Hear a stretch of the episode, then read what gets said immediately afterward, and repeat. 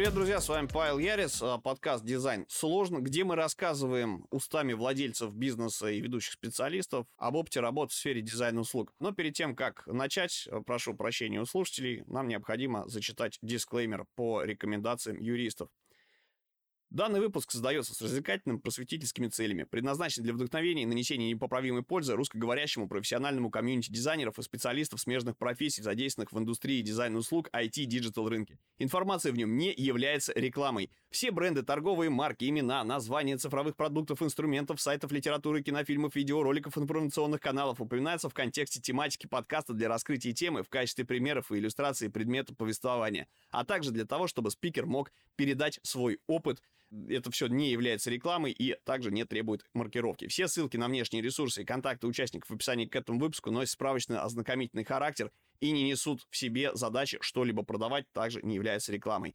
Также предупреждаем, что в выпусках возможно упоминание Инстаграма и Фейсбука, которые принадлежат компании Мета, деятельность которой э, является запрещенной на территории РФ в части реализации данных с социальных сетей на основании осуществления ею экстремистской деятельности. А в гостях у нас сегодня Сергей Заволока, фаундер дизайн-студии Sinners. Сергей, привет! Паш, привет. Спасибо тебе за представление, за дисклеймер. Честно, не заснул, смеялся, старался не дышать в микрофон. Ну, что поделать.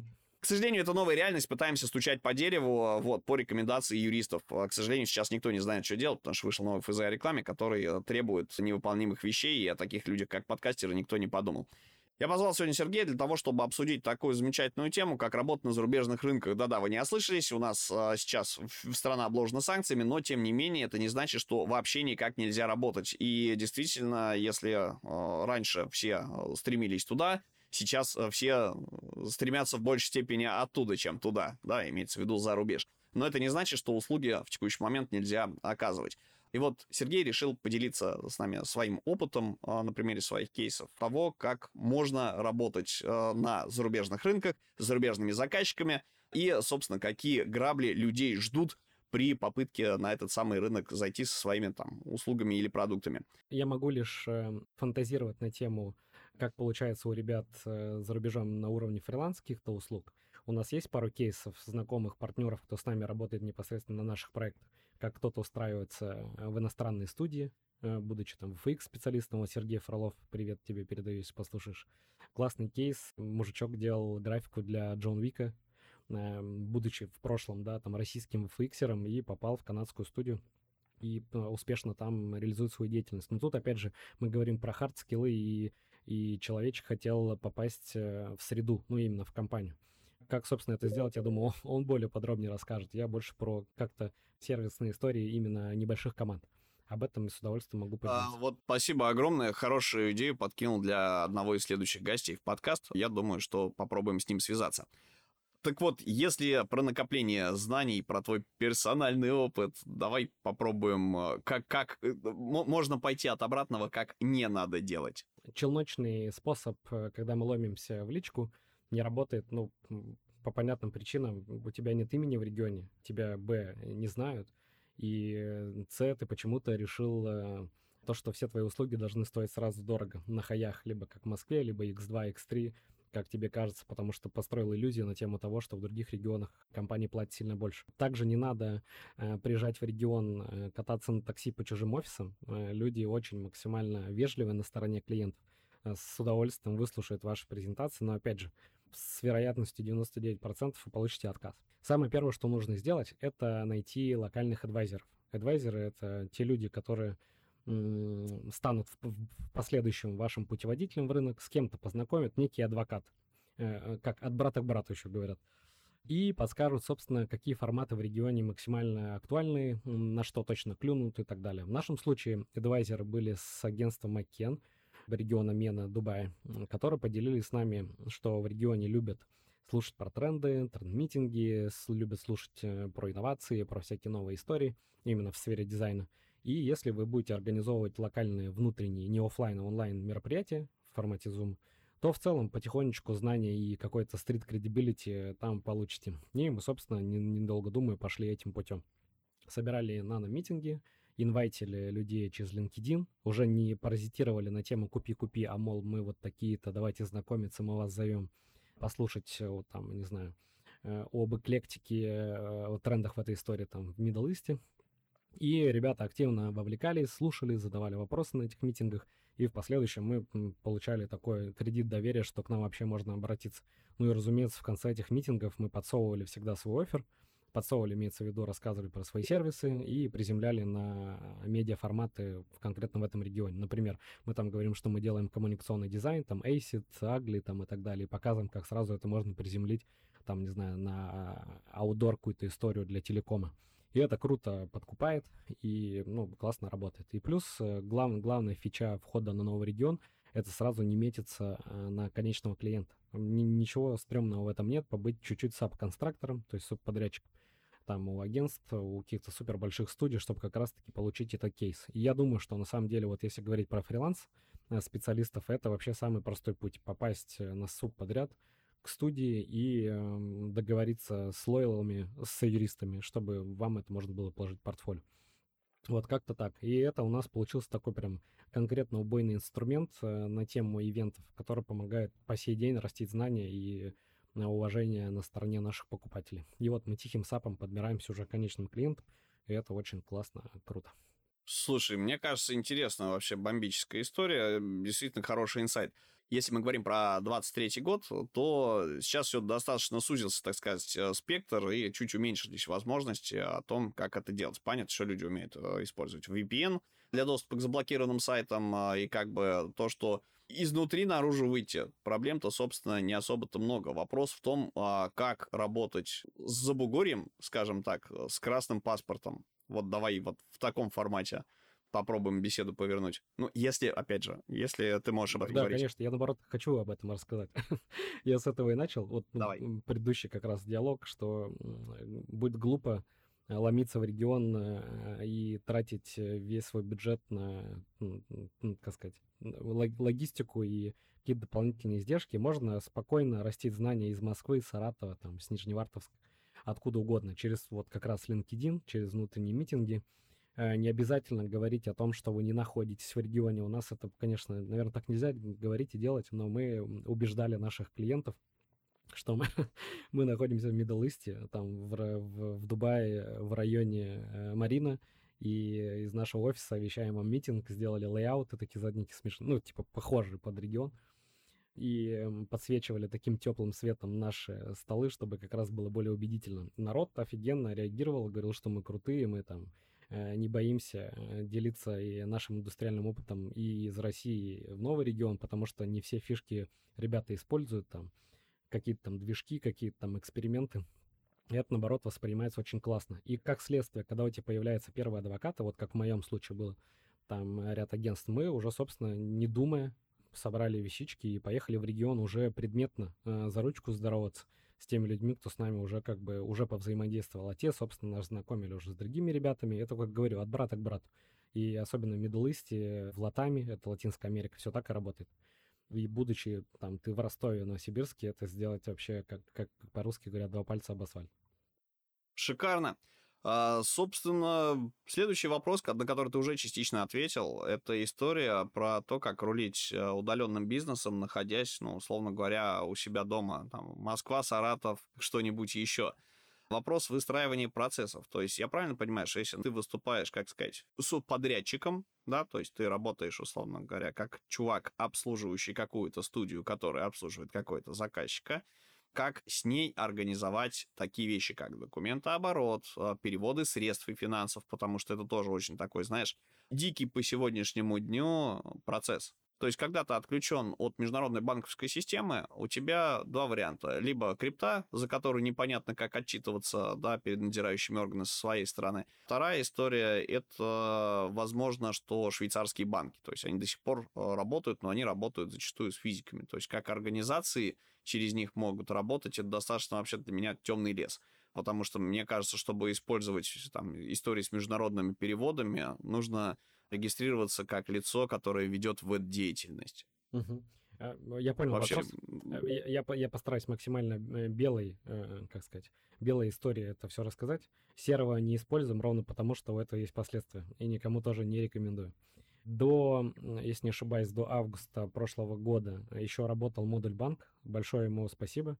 Мы, собственно, трансферили все деньги в Россию через модуль банк, а официально в белую это, ну, дочка Райфайзенбанк. Они это позволяли. Еще раз повторюсь на всякий случай, что это не реклама этого самого ни банка, ни кого-то еще. Это просто иллюстрация. Да, и до сих пор у модуля есть, эм, как они озвучат свои, в своем пул-листе, э, те банки-партнеры, через которые могут э, контрагенты, то есть ваши покупатели, отправить вам средства, ну, уже понятно, сейчас уже не в рублях, там, киргизские деньги и тому подобное. Но, опять же, это разобраться можно там в два клика, позвонив в банк. Также, собственно, никто не отменяет открытие юрлиц э, в Белграде, что очень максимально просто. Ты приезжаешь в регион, получаешь, открываешь локальный ИП и, собственно, э, получаешь ВНЖ и действуешь как официальное лицо, принимая на себя средства. Важно в этот момент понимать, когда мы начинаем иностран... иностранные транзакционные действия, нужно иметь иностранный рекрутинг. Это уже второй этап. Это вот к чему я тоже подойду. И третий, самый простой, Казахстан, Армения, э, Грузия, я думаю, тут ни для кого не секрет. Главное не заниматься всякой ерундой типа конвертов и прочих транзакционных, э, как сказать, э, формирующих издержки потери. Ну, отправлять деньги в Россию, это глупо. Если нам напрямую затрансферить не можете, ищите партнеров, которые вам это сделают. Кто может затрансферить вам потом напрямую между юрлицами ну, за ваши услуги. Знаю про фриланс рынок, что много ребят работают с криптой, но мы как бы эту историю не поощряем, у этого всегда есть последствия. Все, все можно сделать белую, поэтому нет никаких сложностей, ребята. Спасибо за вдохновляющую штуку. Было бы очень здорово, конечно, изложить это все в какой-то схематоз и дать ссылку, но боюсь, что в текущий момент мы этого сделать не можем. Мы сидим и э, боимся ляпнуть что-нибудь лишнее или сделать что-нибудь не то, чтобы не попасть на штрафы. Поэтому просим прощения у слушателей. Мы многие ссылки, которые могли бы, не сможем сейчас чисто физически приложить, пока, э, условно говоря, в октябре-ноябре не получим разъяснение от э, ФАС РКН о том, как те или иные вещи можно выкладывать, чтобы на них можно было ссылаться. На самом деле это здорово, что можно вести легальную деятельность. Единственное, что вот для ребят типа меняется, как ты знаешь, кажется достаточно сложным процессом. Вот, потому что, ну, когда ты не, небольшая организация, вот, когда у тебя нет э, суперэкспертных бухгалтеров, которые знают, как международкой заниматься, тебе достаточно проблематичным кажется, ну, сложная схема, да, потому что у тебя там, условно, есть юрлицо э, в России, есть юрлицо в Казахстане, есть юрлицо, которое находится где-то на территории, ну, пускай будет Латинской Америки. И ты, получается, во всех трех странах платишь налоги, э, да, платишь, ну, если у тебя офис, то аренда офиса, то есть за какое-то банковское обслуживание, и у тебя транзакционные издержки получаются на каждом из этапов. Да, то есть ты везде платишь налоги, везде платишь за банковские переводы какие-то моменты, да, какие-то комиссии и так далее. А, насколько болит голова э, об этом деле и вообще какие способы есть для того, чтобы этот головняк снять? Я начну поэтапно, наверное. Если мы супер маленький саб-конструктор, субподрядчик, то нам достаточно каких-то транзакционных потерь. Э, вот в той схеме там с модуль банком на примере я рассказал. Если мы начинаем подрастать э, плюс там 100к горина, например, там, не знаю, в квартал, там, в год, соответственно, деньги должны оставаться в регионе. Глупо вести в обратку, ну, в Россию весь кэш и, собственно, рассчитывать э, локальную команду. Слышишь? Слышишь эти шлепки о пол? Это у меня капает слюна когда-то. Ты упомянул 100 как грина. Окей. Э, ну, мысль в том, что если ты начинаешь э, зарабатывать действительно в регионе, то деньги должны оставаться в регионе. Сто процентов. И, собственно, рекрутинг начинается уже другой. Ты у тебя ищешь поставщиков уже с иностранными, ну, ИПшками, там, у кого-то другие форматы юрлиц. Самозанятые тоже, у них есть там своя разновидность. И в обратку деньги гнать уже нет смысла, потому что тебе и в регионе нужно и вкладываться и в маркетинг, и в бездевов, и в рекрутмент, и уже в новую налоговую систему. То есть, эм, когда мы занимаемся попытками, изи, все вообще ничего сложного. А вот когда переезжаем, деньги должны оставаться там. И говоря о головной боли, это просто разные хед-офисы, э, разные юридические департаменты, которые занимаются вот своими делами у себя на местах у меня, не знаю, э, организовать среду, это сложно. Но вопрос э, ваших запросов. Типа, если чуть-чуть тестим, то головной боли вообще никакой нет, и все офигенно, по-белому, круто, классно. Хотим побольше, все так же по-белому, но сложно с налоговыми и транзакционными какими-то нюансами, с перевозами, с получением квот э, и прочим, прочим, прочим. Сереж, спасибо огромное. Звучит вполне себе классно, легально и красиво, что называется, хотя и сложновато. Но вот, чтобы чуть упростить этот процесс и проиллюстрировать его, можешь поделиться вот конкретикой своим опытом? То есть как и с чем э, вы заходили на латиноамериканские рынки и, соответственно, с какими трудностями сталкивались, э, что получилось, что не получилось и так далее. Опять же, это не реклама, ни в коем случае, это просто более подробная иллюстрация к тому предмету разговора, да, который мы здесь освещаем. Класс. С удовольствием поделюсь э, все тем же кейсом, э, который вокруг роста знаний происходит. Это все наши онлайн-митинги, которые мы инициировали. И прелесть как раз-таки латинско- латинско-американского рынка в том, что там ребята даже на английском толком не говорят. Это было чуть ли не главной проблемой и, там сказать, подножкой э, в попытках, да, там как-то запрыгнуть на этот рынок. Но все-таки нашли в агентствах с кем мы проводили митинги, ребят, кто болтает на английском, и подумали о том, как стать к ним ближе. Долго рассуждали, ресерчили, вот адвайзеры подсказали, что, как правило, в офисах, там, когда вечереет, ребята там либо обедают, кушают тако. И мы подумали о том, что было бы круто сделать тако-дей, э, тако-ивнинг, э, когда мы заказываем все тако, кушаем тако и говорим о трендах. Они делятся, э, делили свои, своими там наметками на тему трендов там в AR, VR, и у них круто развит интерактивный дизайн, который можно и нам с вами посмотреть и для своих работ, приземляя там на российских клиентов. И мы, собственно, кушали, рассуждали, болтали и растили там себе, так сказать, добротное знание добротных друзей, братиков, э, сестер, которые впоследствии нам э, на, на перформили заказы с Лига Легенд, с локальным, и Пепси, Пепси локалка была, да. То есть такой бизнес-завтрак с местной шаурмой, с этими стака, с целью отрастить себе жало и понетворкать. Типа того. И, и, они причем очень эмоциональные, очень прикольные, открытые, без каких-либо там дополнительных прелюдий, делятся контактами, делятся адвайзерами, делятся советами, как лучше зайти. Мол, там у нас был один клиент, агентство, э, которое говорит, ребята, у нас нет просто базово на вас денег, хотя вы просите не так много. Вот сходите к ним, у них точно есть, и мы типа за вас скажем, что они, что вы нормальные. Только возьмите, главное, с собой переводчика, кто на португиш будет болтать, иначе они вас просто не поймут и испугаются. И вот так, собственно, мы там забратались, если можно по-русски сказать, эм, с ребятами. Короче, просто нашли да. локальный, локальный способ диалога через еду.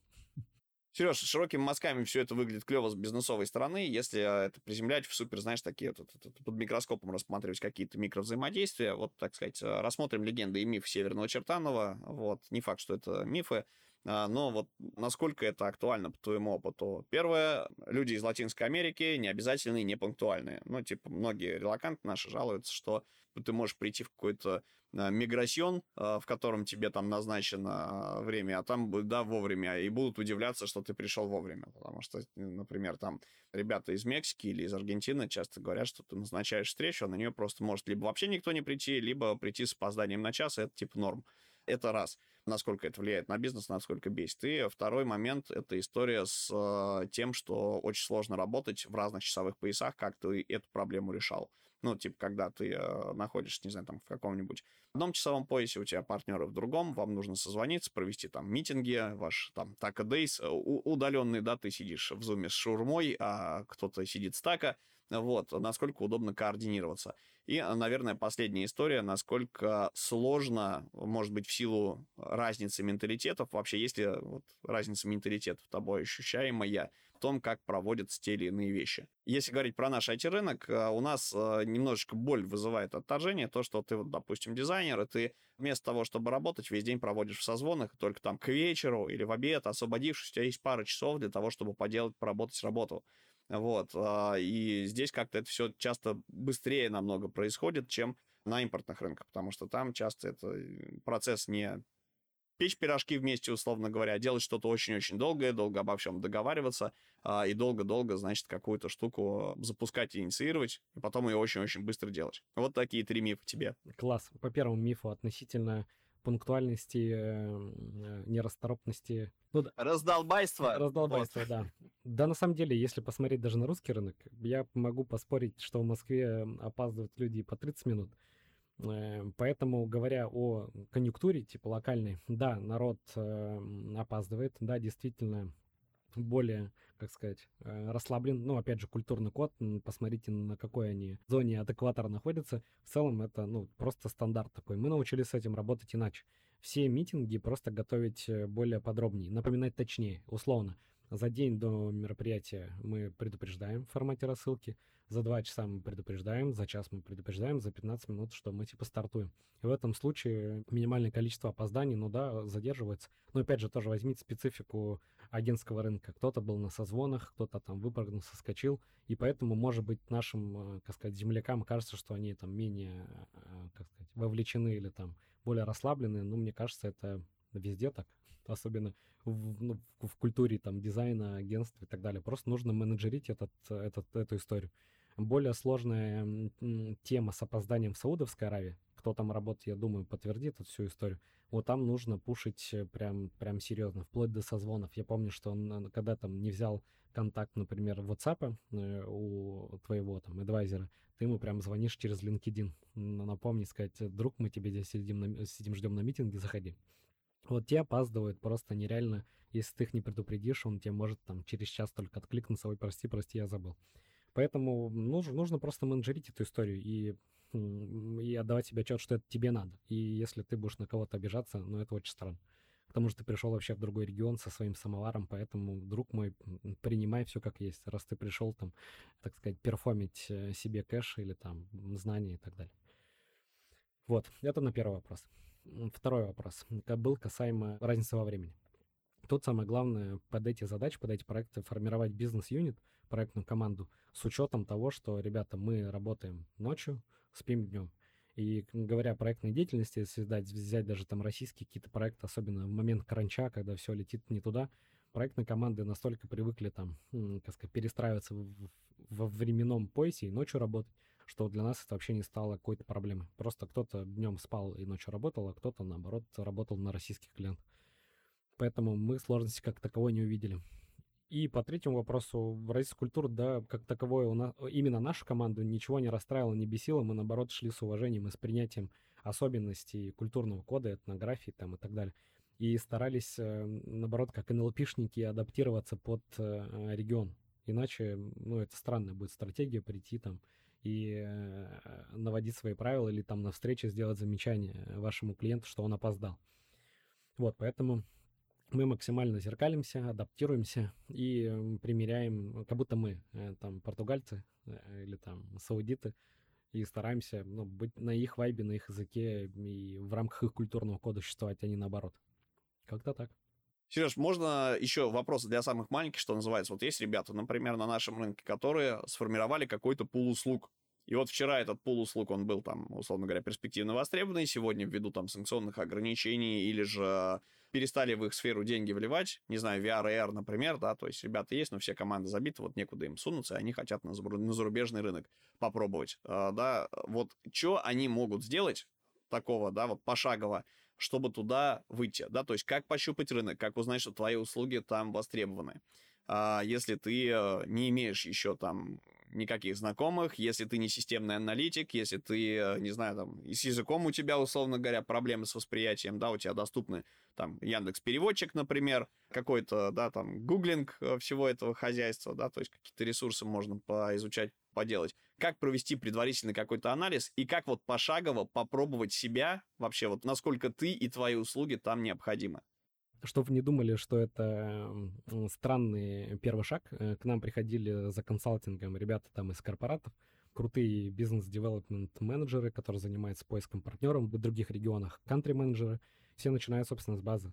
Это оформление 500 плюс фолловеров для того, чтобы просто быть э, нормальным, ну, так сказать, человеком, с которым захотят вообще поздороваться в, в этом сервисе.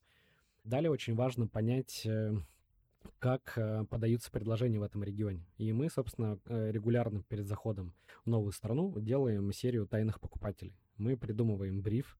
Там у нас был кейс Саудовской Аравии, мы сделали выдуманный, вымышленный бриф Saudi Cargo. Saudi Cargo — это авиаперевозки, авиалогисти... авиалогистическая компания. И разослали локальным там студиям и агентствам, якобы позвали в тендер. Для чего это надо? Первое, во-первых, получить формат э, пресейлов, понять вообще, как, э, как подаются предложения в регионе, и понять ценообразование. Особенно для фрилансера это вообще супер просто. Если студия продает, например, там за 10 тысяч там, э, дирхам или там евро, то мы, разумеется, откатываемся там в 5-6 раз, ну, учитывая просто специфику и понимаем вообще ценообразование в этой всей истории. А для фрилансеров так еще проще. Можно сделать тайного покупателя для фрилансеров и закинуть каким классным дизам, чтобы они посчитали вам там тот или иной вымышленный проект, чтобы понять вообще, как вилка строится. И у вас появляется на руках два очень важных момента. Тип пресейла и, ну, и ценообразование. Далее, собственно, уже вся и начинается история уже с методом масс-фолловинга. Э, нужно покупать э, бизнес-аккаунты в LinkedIn, но об этом, я не знаю, есть смысл, Паш, говорить или нет. Но как бы это уже этап 3, когда мы всю эту историю поймали и пытаемся найти потенциальных партнеров. А, собственно, о чем мы и говорили. Организовывать митинги, знакомиться, здороваться, искать адвайзеров, искать себе вот этих адвокатов, которые будут тебя как от брата к брату дальше знакомить и водить. Но первично базовая гигиена такая. И стратегическая часть — это пресейлы и деньги. Это самое важное. А у кому там принадлежит рынок, какие там игроки, это все базово находится в Гугле. Я думаю, не составит труда вести дизайн-студии Латам, топ-10, например, чтобы понять, кто там основные игроки. Самое главное — гигиена и с чем и как заходить, это более важно. Сереж, маленький интимный вопрос, наверное, который тоже нужно озвучить. Что там с NDA? Это большая боль э, любого, мне кажется, рынка. То есть, когда ты влазишь, э, вот ты тратишь огромное количество ресурсов на то, чтобы сделать себе имя, как ты говоришь, да, и у тебя задача за максимально сжатый промежуток времени потестить ниши различные, да, пообслуживать, может быть, каких-то клиентов и сделать себе портфолио. А вот вопрос в следующем. У нас везде от мала до велика, NDA на NDA, даже где он там нужен, где он не нужен и так далее, какого бы масштаба ты проект не делал. У NDA есть неприятная история с тем, что ты ничего никому не можешь показывать, соответственно, если у нас это из-под полы как-то, да, там на созвоне э, по-черному люди, так сказать, из-под отделка показывают, что вот у нас был такой же заказчик, как вы, мы для него делали вот такие штуки, а дальше не покажем то что с этим обстоит вот, вот там? То есть это, мне кажется, большая боль, потому что ты вошел на рынок, а у тебя ресурса, ну, на полгода хватит. Ты за эти полгода просто перелопатил кучу всего, этих самых и так со всеми поел там с устрицами и так далее, познакомился с кучей народу, начал делать какие-то проекты в качестве субподрядчика. В чем беда? Ты напрямую с клиентом, ты как бы никто и звать тебя никак. Получается, что ты не можешь напрямую договориться, что, ребят, мы вас будем обслуживать только если, э, да, там, мы вообще вас обслуживаем по этим ценам только для того, чтобы сделать себе имя, поэтому нам нужно показывать нашу работу кому-то, да, то есть вот что с этим делом делать, как это переживать, насколько тяжело там а, с NDA, с юридическими вот этими аспектами, насколько это влияет на ну, насколько это создает сложности для того, чтобы вести бизнес, показывать, формировать свое там первичное портфолио? С удовольствием поделюсь. Я расскажу с примера сначала с России, чтобы было понятно, чего оттолкнуться, рефлексировать и перейти как там, собственно. В России я видел кучу кейсов, да даже на нашей практике, когда там, э, даже когда мы забрали права у, например, там, у нашей команды, э, кто делал там, или часть фриланс-команды, кто помогал в проекте, ребята спокойно выкладывали, потом у себя там в Инстаграме, где угодно, и никаких, собственно, судебных практик э, или там досудебных практик не возникает. Бывают, конечно, кейсы в России, об этом тоже мы в курсе, но они больше на тему соблюдения авторского права, там и переработки авторского права и так далее. Но в целом, как бы тут можно договориться. И в России, когда становишься чуть больше там студий, ты просто либо, а, уступаешь в деньгах, чтобы тебе разрешили по лицензии, там, ну, сразу после там сдачи проекта, когда заактировался выложить проект, либо там спустя там 3-4 месяца. Там же ситуация обстоит э, сложнее. Лицензия более длинная, э, тебя могут динамить там от двух до трех лет, ну, вот на, на тему публикации, и юристы там максимально суровые. Если нету международного лойл, лойла, э, юриста, простите, то, то с этим будет тяжко. Лойер. Лойер, да. с, с, этим будет, с этим будет неприятно. Но опять же, есть максимально лояльные клиенты вот в телекоме, допустим, в Middle East, которые вертикально спокойно разрешают выкладывать и там технической команде, если права были правильно переданы по лицензии. Но глобально все очень строже, чем у нас. И чем мы пользуемся в рамках российского рынка, это вот мы как раз-таки на презентациях показываем иностранные кейсы, что вот смотрите, что мы классно сделали для российского клиента. Но по факту просто ждем, когда лицензия отстрелит там, чтобы можно было тоже worldwide показать эту всю историю. Поэтому, да, в России проще, там экстра супер сложно. Особенно если нет международников юристов, на чем мы и съели, как сказать. Ставят собак.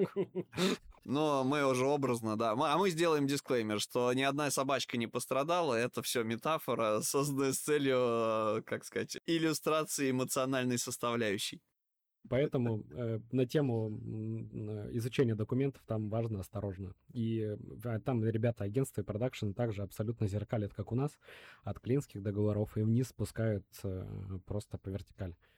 Но, опять же, дискуссии э, внутри между двумя подразделениями, там, юридическими, фактически невозможно. Вот, такие дела. Сложно на самом деле звучит, потому что, ну, точнее, даже не сложно, а немножечко узаша... Точнее, даже не сложно, а немножечко ужасающе, потому что получается, что если ты хочешь максимально быстро запрыгнуть в рынок, тебе нужно, чтобы о тебе узнали, тебе нужно какие-то работы для идентификации, кто ты, что ты делаешь, для кого ты это делал. А вот. А получается, что тебе нужно пережить 2-3 года, пока не кончится NDA, если ты найдешь не тех заказчиков, скажем так, а, да, те, тех, которые разрешат тебе в портфолио что-то показывать, какие-то кейсы демонстрировать. Вот, и получается, что тебе надо как-то пережить этот момент. Вот что бы ты порекомендовал в стратегической, так сказать, э, перспективе людям, которые вот хотят просто пощупать чужой рынок, вот, имеют очень ограниченный ресурс или вообще являются фриланс-командой? Это вот все те же самые закрытые митинги, либо welcome презентации. Э, когда ты на welcome презентации что-то показываешь, ну, колуарно, ну, опять же, это персонально наш опыт, делюсь.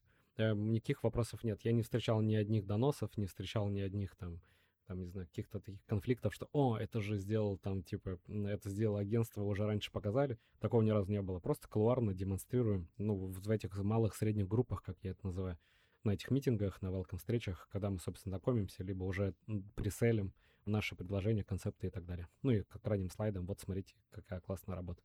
Некрасиво, конечно, все по закрытым ссылкам, но что поделать.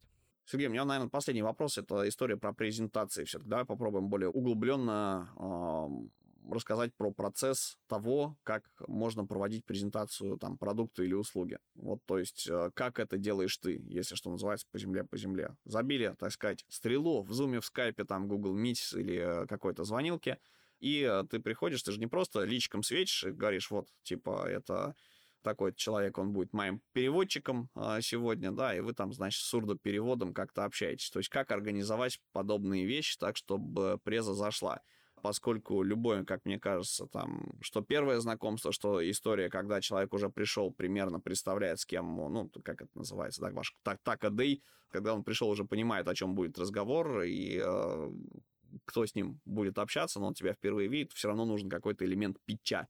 Чем пич-презентация какого-то продукта или услуги отличается от пич-презентации вот в таком формате, когда люди пришли, соответственно, на тебя посмотреть а, и послушать о том, чем ты занимаешься?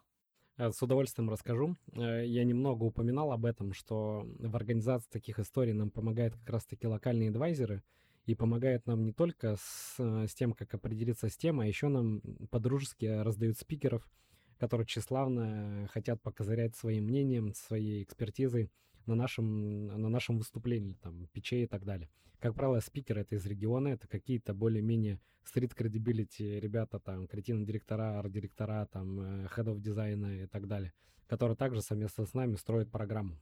Стандартно этот пич выглядит таким образом. Входит, вхож самый первый спикер, это, собственно, наш native, наш native э, человечек, потому что его сразу с одобрением будут слушать, сразу поймут, что мы все-таки как-то не с улицы, наверное, неспроста здесь собрались и о чем-то полезном будем говорить.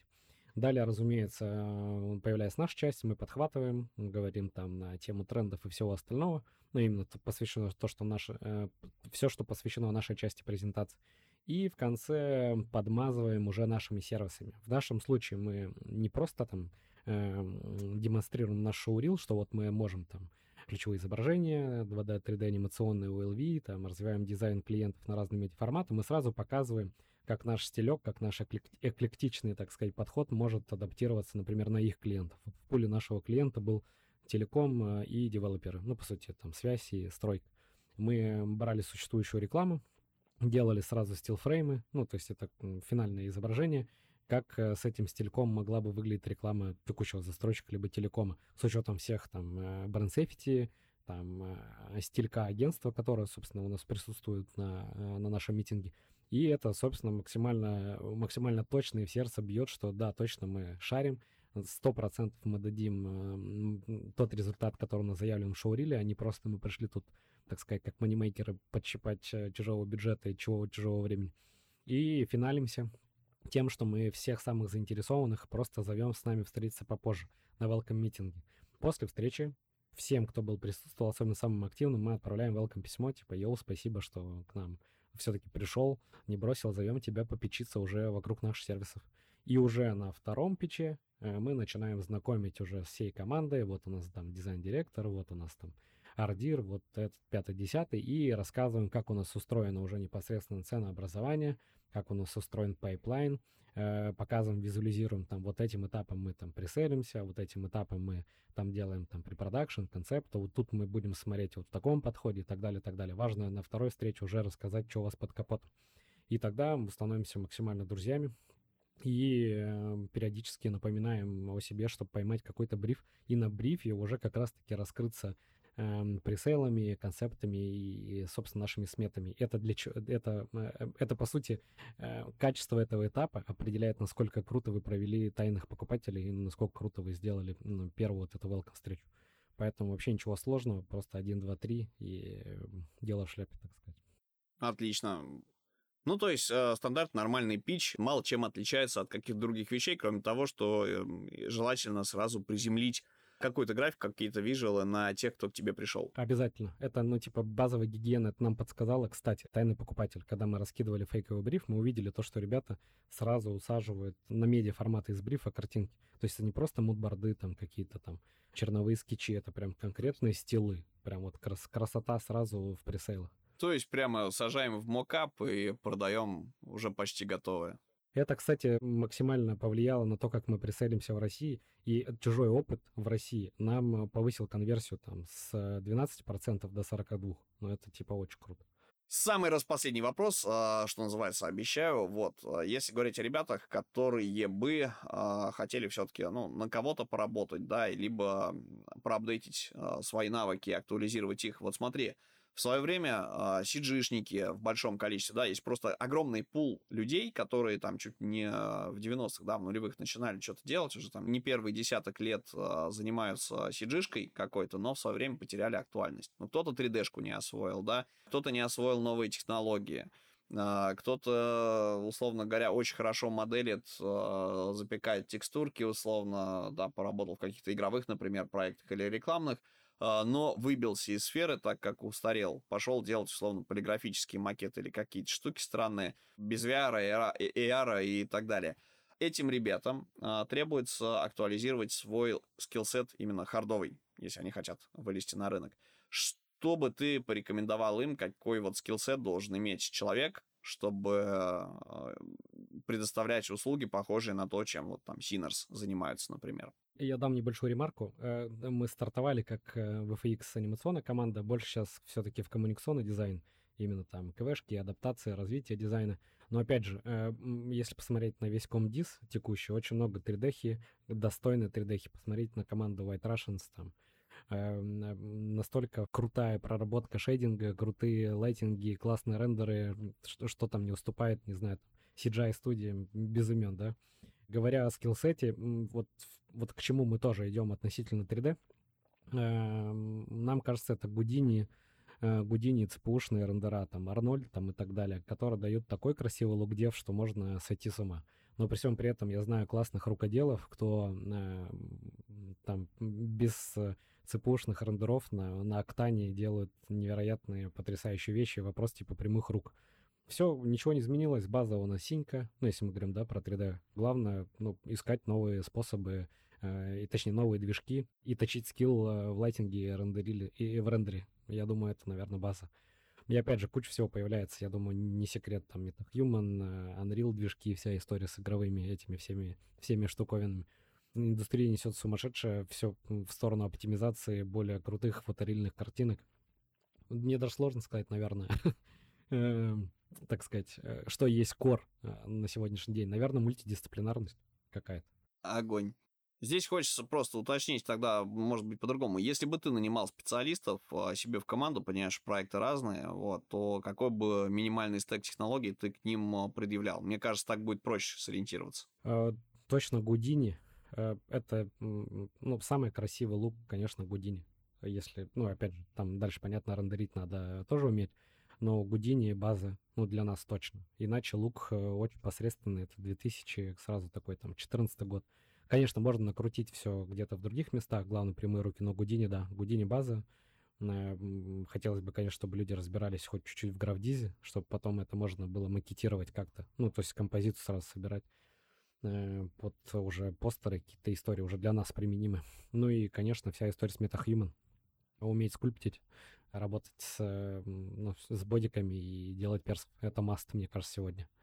Все, я обещал, что это будет последний вопрос, но так как мы эту тему затронули, а, вот есть ли открытые вакансии на текущий момент, потому что вакансии не являются рекламой, и, слава богу, их публиковать можно. Да, да, мы ищем как раз вот на 3D, в 3D бизнес-юнит лида, lookdev щика, генералиста, который как раз с бэкграундом Гудини, делает крутой look, классно лайтит, э, рендерит, чтобы, собственно, был нашими, так сказать, хедом э, и отвечающим за lookdev именно там для статичных изображений, ну, это как раз для KV ш, ну и, собственно, на этапе пресейлов и препродакшн для видиков.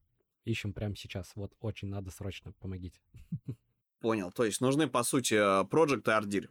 Не-не-не, лук-девщики, генералист, ну, прям технический специалист. Это лидер технической команды, кто накручивает лук так, что, чтобы это было невероятно. Добавляет капельки росы финишный полировщик. Э, именно так. Ну и по сути, глаза финальные за лук-дев. Вот этого сейчас очень сильно не хватает. Очень много ребят как раз разъехались. Э, разъехались по студиям, тоже очень важно понимать, ну, по иностранным. И происходит некий дефицит именно крутых лук-девщиков. Я не знаю почему, но вот как-то так.